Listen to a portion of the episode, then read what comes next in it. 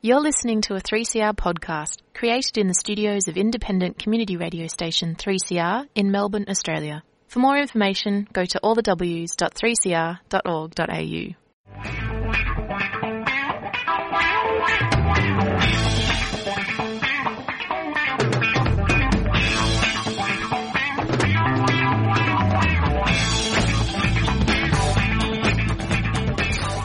It's five o'clock on Friday afternoon.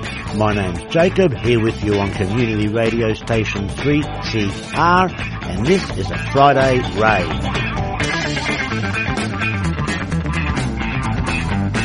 Here we are, it's Friday again with a Friday rave, coming to you from the south coast of New South Wales under a grey sky on Thursday in the rain. It's Radiothon.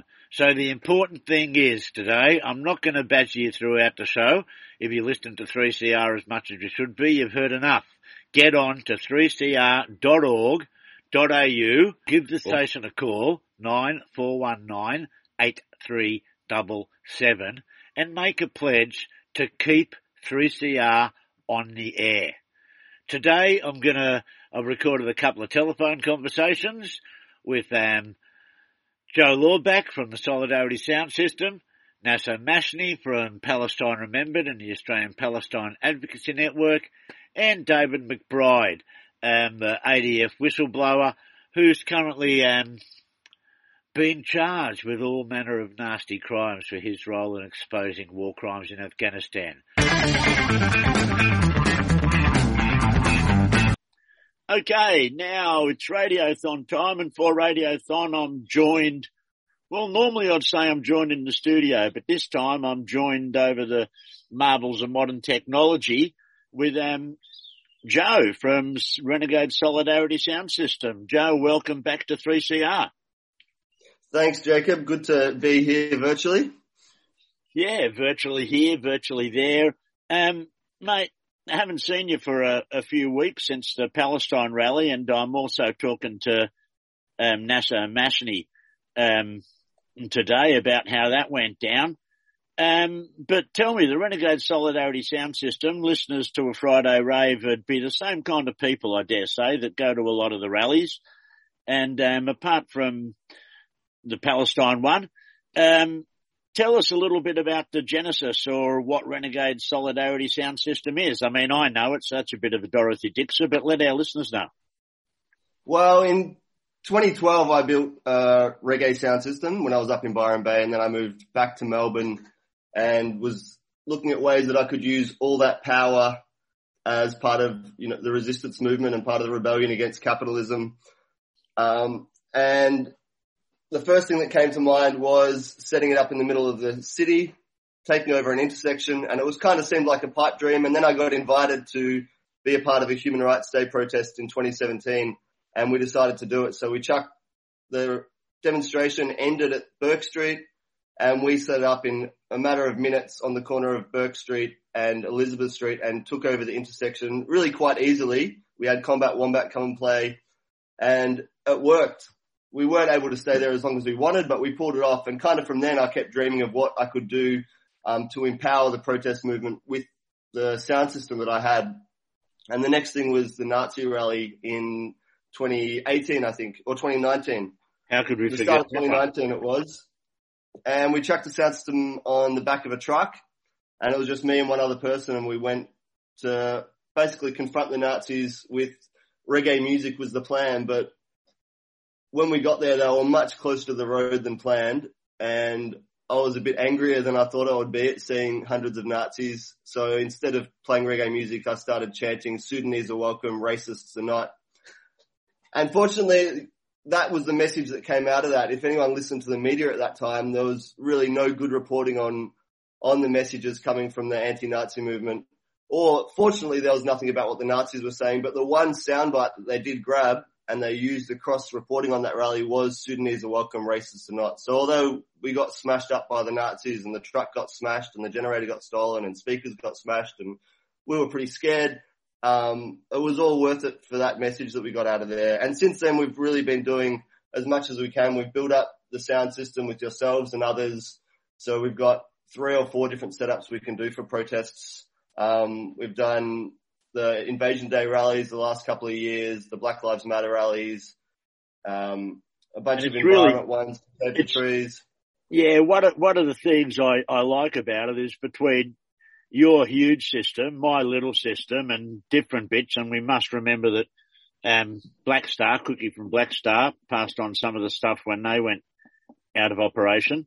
Um, when we strap them all together and, um, we've got basically three or four different PA systems all running in tandem in parallel, um, making a hell of a racket, I gotta say.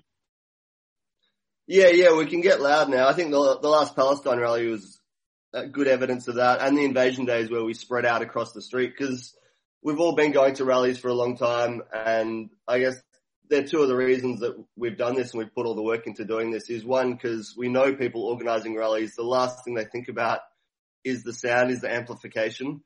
And you and me have both helped uh, many people, you more than me, at the night before a rally try and organize some sort of a sound system because they'd been so um, involved in the details of the protest and the politics of the protest that people need to do, and it's important that energy is spent. Uh, they often forget the practical things like organizing a sound system. So part of that is being aiming to be super responsive so we can help people out at that last minute so those voices can be heard. And the other thing is for the quality of sound, trying to make sure that everybody can hear those speeches. Yeah. And um, having the um, having the big bass speakers available sometimes too for when we do have Combat Wombat or other musicians playing, or just playing some recorded music makes a makes a difference, and not having that tinny um, that tinny cone sound, I guess, that a lot of a lot of rallies have. But Joe, it's Radiothon. So as well as asking people to call the station or get online and make a donation, we're also trying to promote a whole lot of activities that 3CR is involved in. And of course, 3CR is involved in promoting most of the rallies. So tell me what rallies we got coming up in Melbourne. I'm not, I'm not, um, in town at the moment, obviously, but, um, what rallies you got coming up in Melbourne in the near future? The ones that we're involved in is, uh, Saturday the 3rd of July is the Free Palestine rally, or really Save Sheikh Jarrah rally um, it's the third of those rallies. It got postponed back, but if you've followed what's been going on in Palestine now, um, the arrests of residents of Sheikh Jarrah, that's as important as ever, and the continued occupation of Palestine. Um, I encourage people to get down that 3rd of July, State Library at 3 p.m. Then we're doing a fundraiser for United Struggle, which all the funds are going to the communities, the Mapuche communities in Chile, West, uh, West Papua activists, and to Palestine as well. So that's called Rise Up. Uh, it's going to be punk, hip hop, electronic music, all kinds of resistance music on Saturday the 17th of July. 3CR, Radiothon, a Friday rave. I'm joined by one of the hosts of Palestine Remembered, which is on 3CR at 9.30 tomorrow, Saturday morning, Nasser Mashni. How are you, brother?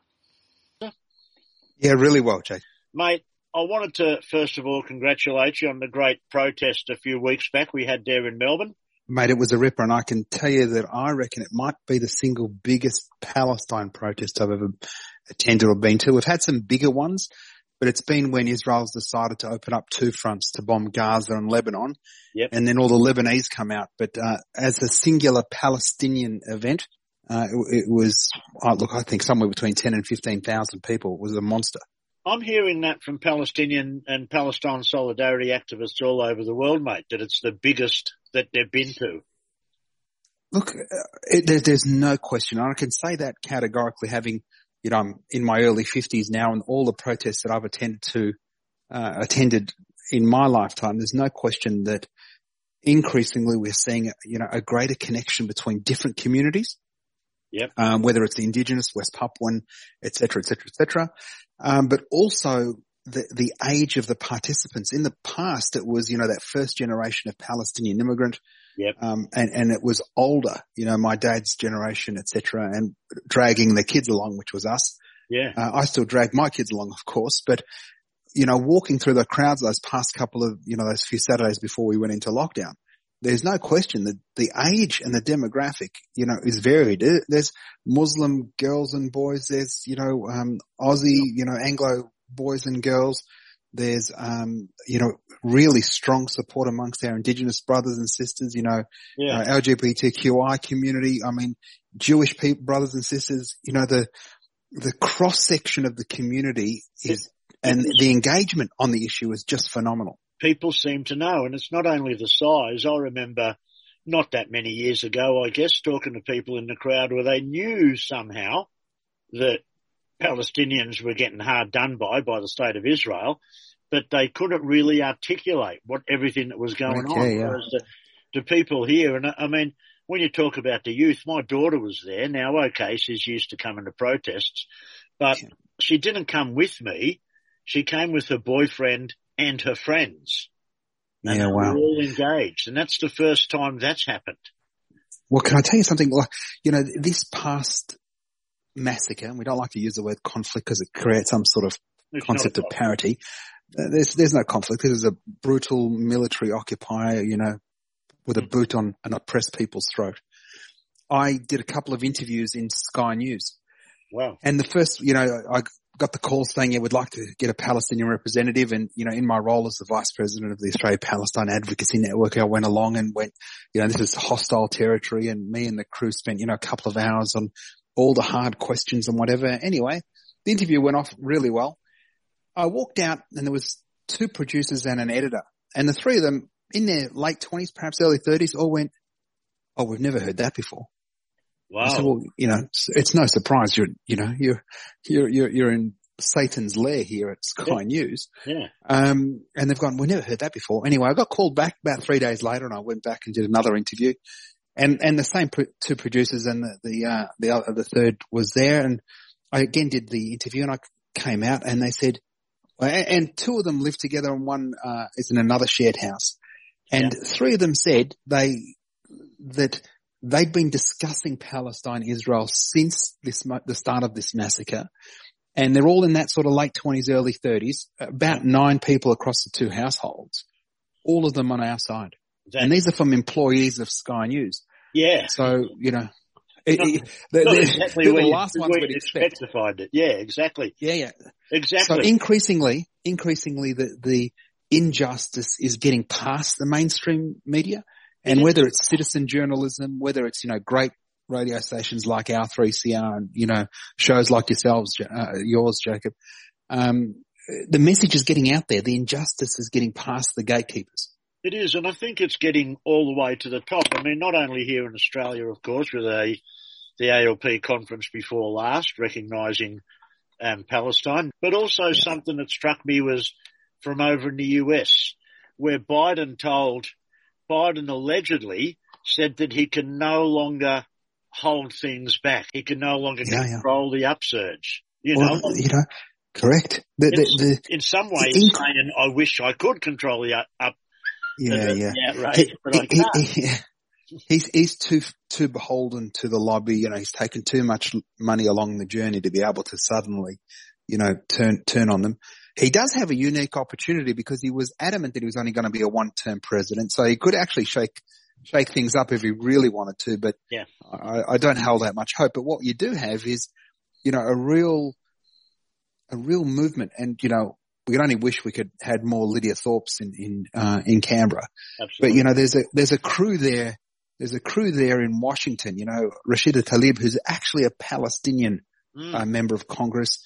You know, she got up and had eight minutes or nine minutes talking about her journey and her life. This is in the Congress. I mean, you know, let alone the other Democrats that uh, came to her assistance and co-sponsored her bill, etc. Yep. This is a sort of platform we've always been denied. Yes. You know, it's Israel right and wrong in the, in the real halls of power, but there's just a crack. And increasingly, increasingly, people are seeing it for what it is. Yeah. Apartheid. But what what do we do to exploit? How can we exploit this this fissure? You know, some people are, you know, some of the more extreme are saying it's the the beginning of the end of Israeli apartheid. I dare not wish that that strongly. But how do we exploit the fissure? What can we do in Melbourne, man? Well, I think we, I think we continue to do what we've been doing. And it's, you know, increasingly, you know, uh, forefronting Palestinian voices, speaking to our MPs, supporting, um, parliamentarians uh, whether they're, you know, our socialists, uh, or our Greens, you know, our Lydia Thorpes really getting behind them because they're, they're such good voices, you know, our Janet Rices, etc. For more information on Palestine, people should tune in 9.30 tomorrow morning to hear your dulcet tones again on Palestine Remembered. Fantastic. Thank you, mate. And, uh, And, uh, it's great to chat to you and enjoy, enjoy your sojourn there. yep. And, mate, uh, it is, it is, uh, horrible in Melbourne. You're missing nothing. Oh, mate, it's it's not too good on the south coast of New South Wales, mate. I've, I'm basically under un, under blankets talking to you, so you don't hear the rain on the roof of the bus. Brilliant. Okay, Well, it's quite take, an image. take care, Dassa. Good on you, Jacob. Thanks, mate.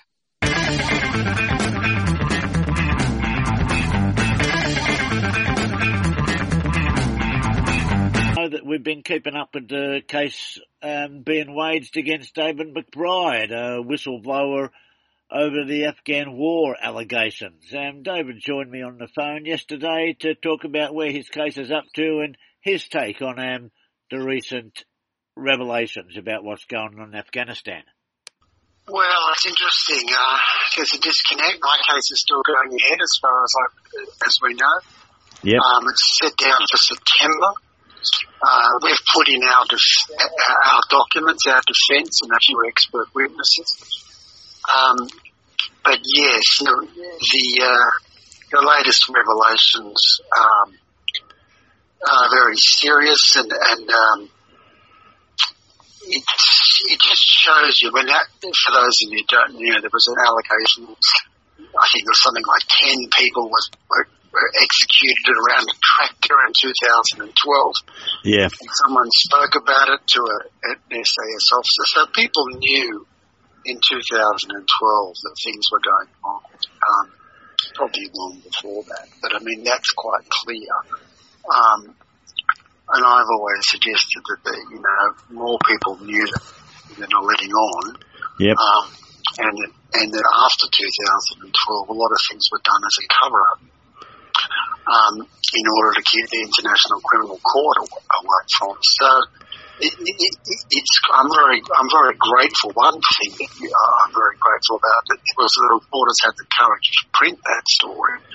There's obviously a lot But of what, what can crackdown. we There's do a to lot of exploit? How bad can we things going on in exploit Australia this, at the this moment where fissure? You know, reporting some is, people are, you know, some of the yeah, more reporters are extreme being saying it's cowed the, and, the and, beginning uh, of the end of and- Israeli and- apartheid. and I do not harassed wish that um, that strongly. uh, so But how do we get exploit those the fissure? stories What can we do in Melbourne? And I'm very I think. I think we continue to do what we've been doing. Um, And it's, you know, Yes. increasingly, and the ABC uh, management. for that forefronting kept on with Palestinian voices, speaking um, to our MPs, um, supporting um, parliamentarians, important stories, and we uh, whether they're, uh, you know, our socialists, sure that we, you know, we uh, or our Greens, you know, our where we Lydia never Thorpes, really out getting behind them because they're, they're Yeah. such good voices. I mean, You know, our Janet I think Rices, is etc. one of the For more information on probably keeping my Palestine, case people on. Should tune in at 9.30 tomorrow on the morning that they will to hear eventually your dulcet but they tones want to again keep on it on Palestine Remembered.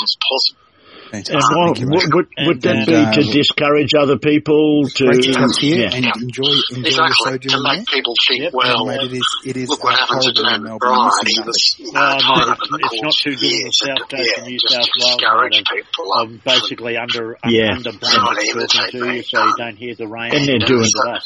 They're doing similar things to others as well, of course. Not to not not to downplay your Good on you, individual case, but it seems to be that All right. along with a sort of increased culture of people becoming willing to step forward and speak the truth, speak truth to power about what's happened, there seems to be a, even a related uptake in the in the media of a willingness to actually report these instances. Yeah. Oh, yeah. No, there's um, and, and in, in in some ways there's two sides to the coin. In some ways, it's, it's indicative of how bad the country's got. That we've got people like Bernard Collaery and, and Witness K and Richard Boyle. They're all they all say the same thing that the government has become an unethical corporate monster. Um, which just is interested in looking after its its corporate sponsors and and um, not not obeying, not thinking it's above the law.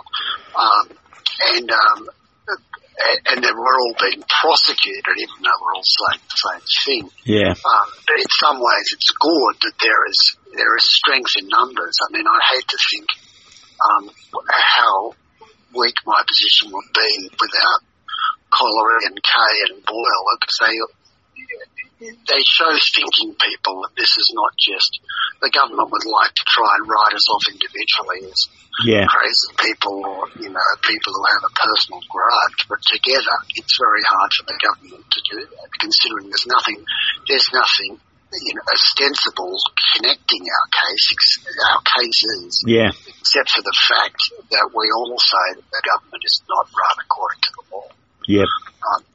and that's um Well, the, uh, that's a good connection. yeah, well, the government not running according to the law is something that wouldn't come as a surprise to many 3CR listeners, I've got to say. Yeah, I know. I spoke to uh, George Galloway, um, Oh, and yeah. I was like, yeah, I, I was saying, you know, I was quite naive. I was a true believer in the, um, um, you know, in the way that the uh, the world worked, and it was in the army, and went to Sandhurst and Oxford. Yep. And I, I was surprised um, when I saw, you know, the level of corruption and cover-ups in, in the establishment.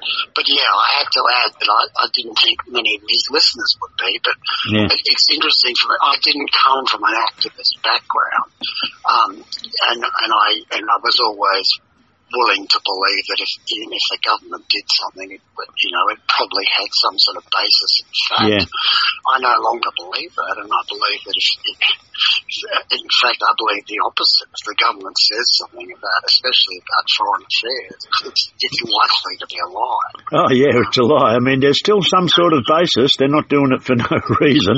Yeah, they're Yeah. doing it, but they're doing it for a selfie. Know, Yeah. it's just, you know, that's what it, it doesn't sound sexy, but the, you know, the Yeah. purpose of the government is to protect the government, not to protect the country. Yeah. Um, and while that that seems like a sort of hair splitting difference to some people, there's actually a huge difference. You know? Yeah, another question I've got for you, David, is all these revelations so far have been coming out about Afghanistan.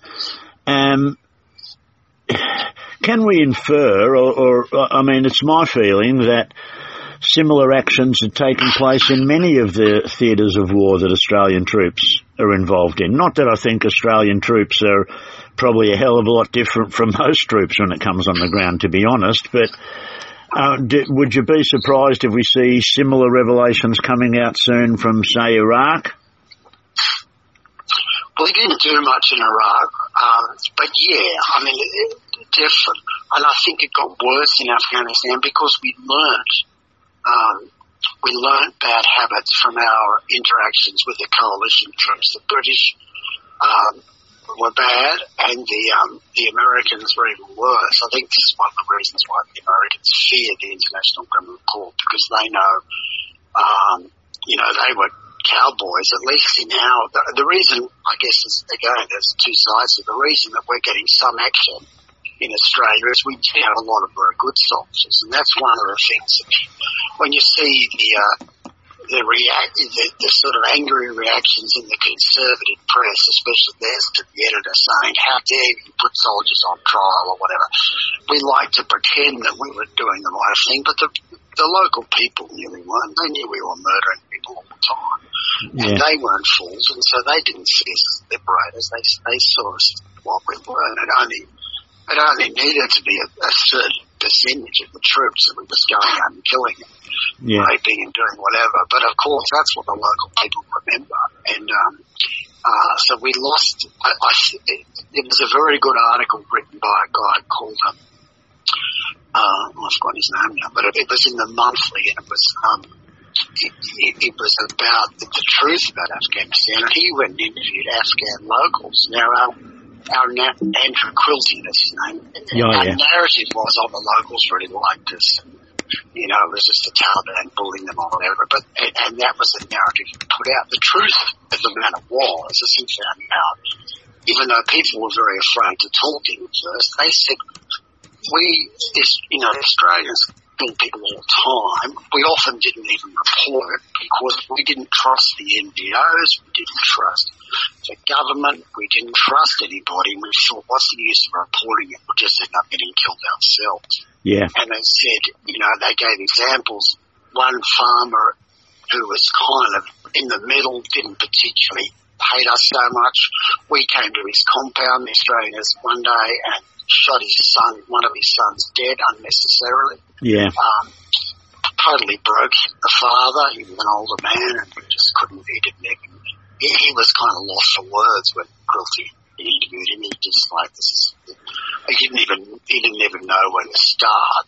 But his younger sons, of course, who had a bit more fire, and they joined the Taliban. One of them's still in the Taliban. And and that's and that's the irony because ostensibly, if you listen to our government, we're we're in Afghanistan and various places to fight terrorism, and yet we seem to be acting in such a way that does nothing other than create the climate for people to join terrorist organisations. I mean, if someone if someone killed my fourteen year old son, shot him in the head or slit his throat and threw him in a river, mate, I'd I don't care whether they the, the Taliban or what they were. I'd be signing up to pick up a Kalashnikov.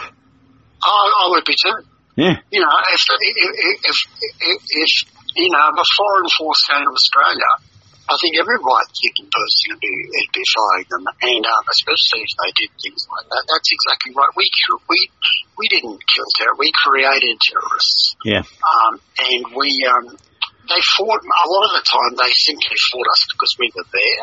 We were an invading force in their country, and they they didn't have any real ideological bent, but they didn't really want a foreign invasion force, which is which is totally fair enough. We wouldn't want a foreign invasion force here either. exactly.